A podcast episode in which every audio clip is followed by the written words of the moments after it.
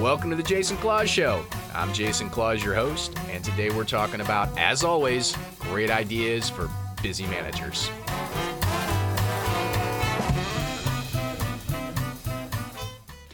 Welcome to the Jason Clause Show. My name is Jason Clause. I'm your host. And this is a podcast that's dedicated to helping busy managers just like you find and share great ideas with one another. My experience is the best managers out there, they're idea collectors.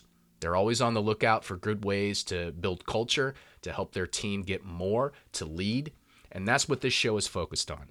We've got a great episode for you today. I found an incredible article. We're just doing one article today, by the way. I know usually we do a couple on a, on a theme, but I just really, really like this article. It's called Forget About Setting Goals, Focus on This Instead. And it's written by a fellow named James Clear. I found it on his website, www.jamesclear.com. And we're going to get into what he's talking about right after this.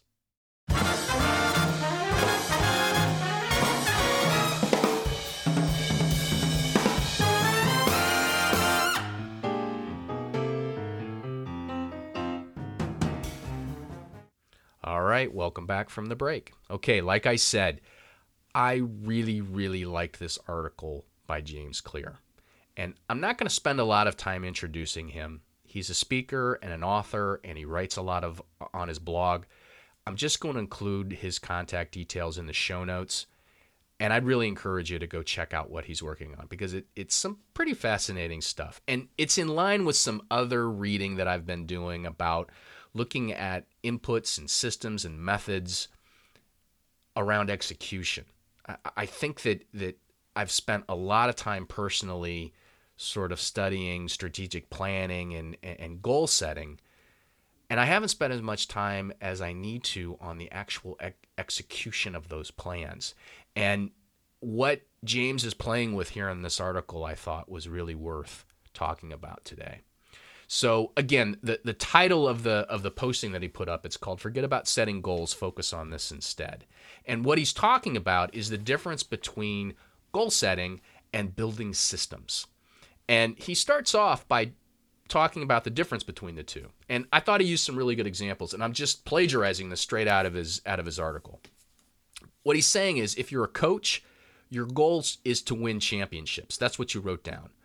But your system is what your team does at practice every day. And I've I've listened to some really great coaching interviews that talks about this. And championship coaches spend very little time focusing on the end game and all of their time or most of their time focusing on all the things that their teams need to do. Like like right down to how you put your socks on some of them. If you're a writer, your goal is to write a book, but your system for getting there is the writing schedule that you follow each week, no matter what. If you're a runner, your goal is to run a marathon or a half marathon, or in my case, a 5K. I've got very humble goals when it comes to that. But your system's your training schedule to get there.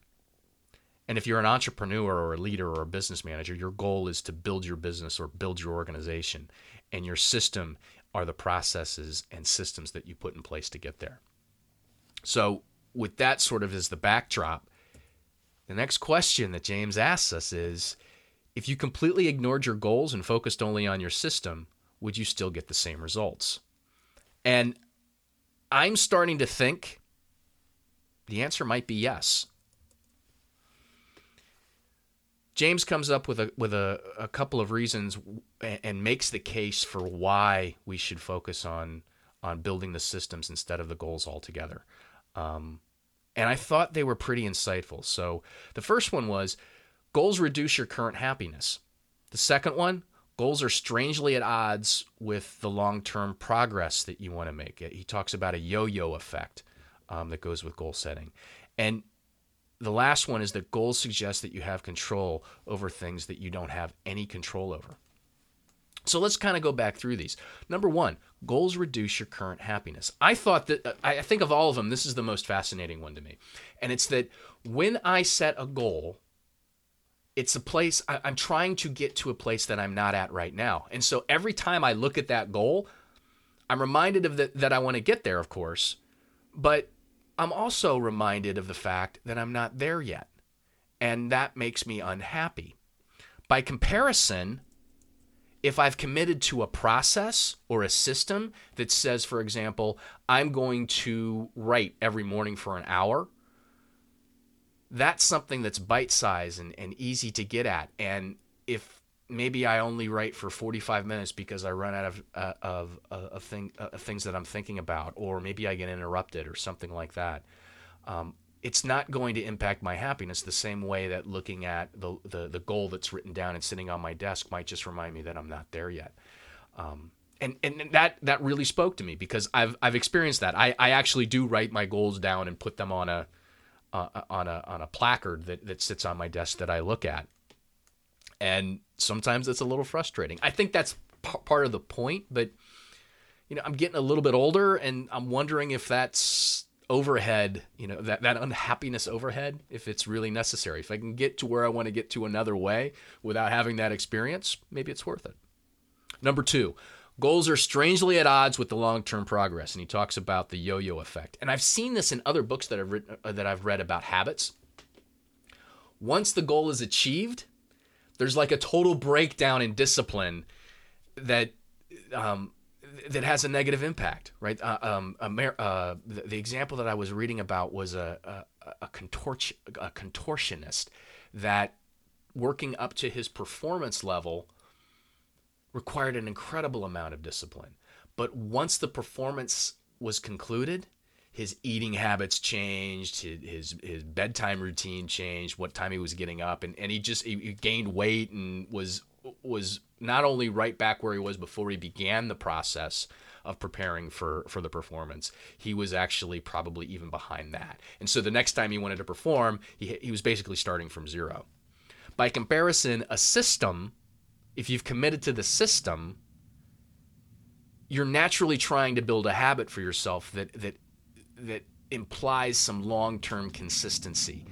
If there if there's no finish line necessarily that that or, or endpoint, it's really just something that you do, you're going to be more inclined to just continue to do the things that you do. For example, I'll just use one of my own examples. I get up really early in the morning. And it's not to some end. It, at one point in time, I remember I was I was training to to to do a, a another 5K, and I would get up really early so that I could run because it was cool. I was training in the in the in the spring and in the summertime, and it was cool. Well, when the event came and I and concluded, I quit getting up. But now, and I didn't do this as a result of reading this. This is something I just started doing on my own. I just have a routine now of getting up early and doing some things in the morning to help set my day up. Um, turns out I actually really feel it when I don't set my day up by getting up early. So that's number two.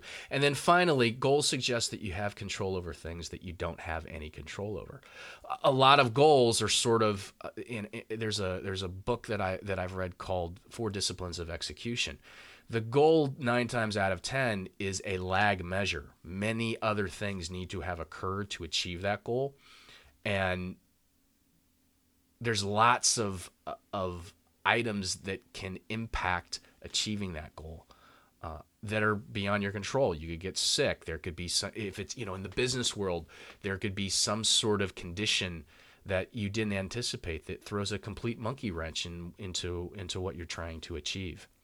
And so there, I think James makes some really good cases for why it's important to really just focus on the systems that you've that, that you've put in place to reach your goals uh, and and leave the goals alone all, altogether Focus on those key inputs uh, aimed at getting you where you want to get to.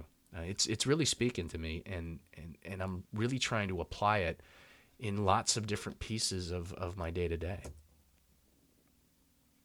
So, as an alternative to goal setting, James challenges us to commit to a process, not to a goal. He's not saying don't set a goal, but look at build the process and commit to that for for the long term. Release the need for immediate results, right? I, I, love this because because in in the in the goal world, every morning when I wake up, when I'm not there, I'm pushing to get somewhere, and maybe that's not the healthiest thing. And the last thing that he challenges us to do is to is to build feedback loop, loops in there. And and the example that he uses, I thought, was really was really good. It was about working out. He putting a system in place allows him to work out until it feels like it. You know, maybe he shouldn't go any further.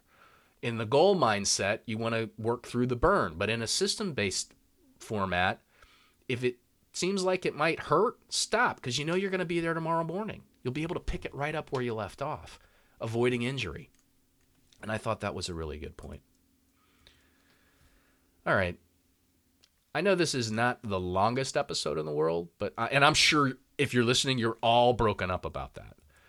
I'd like to encourage you if you if you want to talk more about this topic, I'm going to post this up on the LinkedIn group. I'd really encourage you to head on over to LinkedIn. Um, there's a there's a link to the group in the show notes here. Um, you can hit me up on LinkedIn if you want. You can look at the article yourself, read the article. It's a very quick read, and again, I thought it was quite insightful. And of course, you can you can connect with me on uh, uh, on all the social media formats or on the website. My website is www.jasonclause.com and you can check it out there. But that's really all that I've got for us today. So I hope uh, I hope you found this this uh, I hope you found this as challenging and sort of insightful as I did.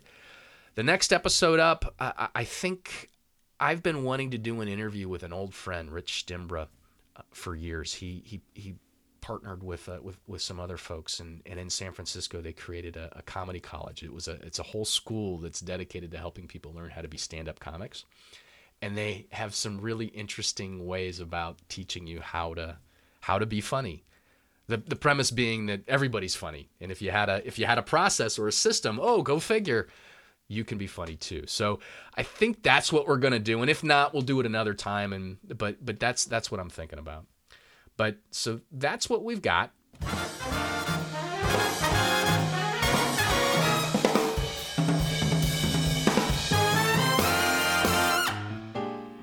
I hope you enjoyed it. If you could head on over to iTunes and, and, leave us a review, or leave me, us, me, I'm the only one doing this. If you could leave a review, that would be awesome. I'd love to see it. Better still, if you think there's somebody in your organization or somebody you know from another group that might benefit from this episode or other episodes of the show, I hope you'll send it to them. It would be so cool.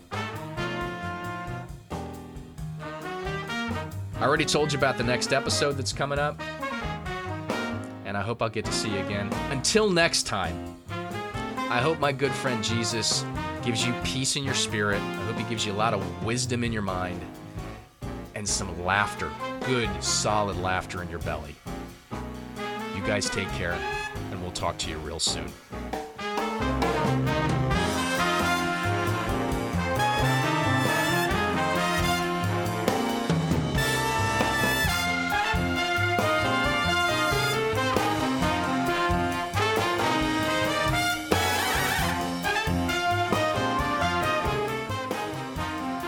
The Jason Clause Show is brought to you by Ensight. Computer problems are expensive and frustrating. They're also almost always avoidable. You deserve a better computer experience. Trust Ensight to deliver it.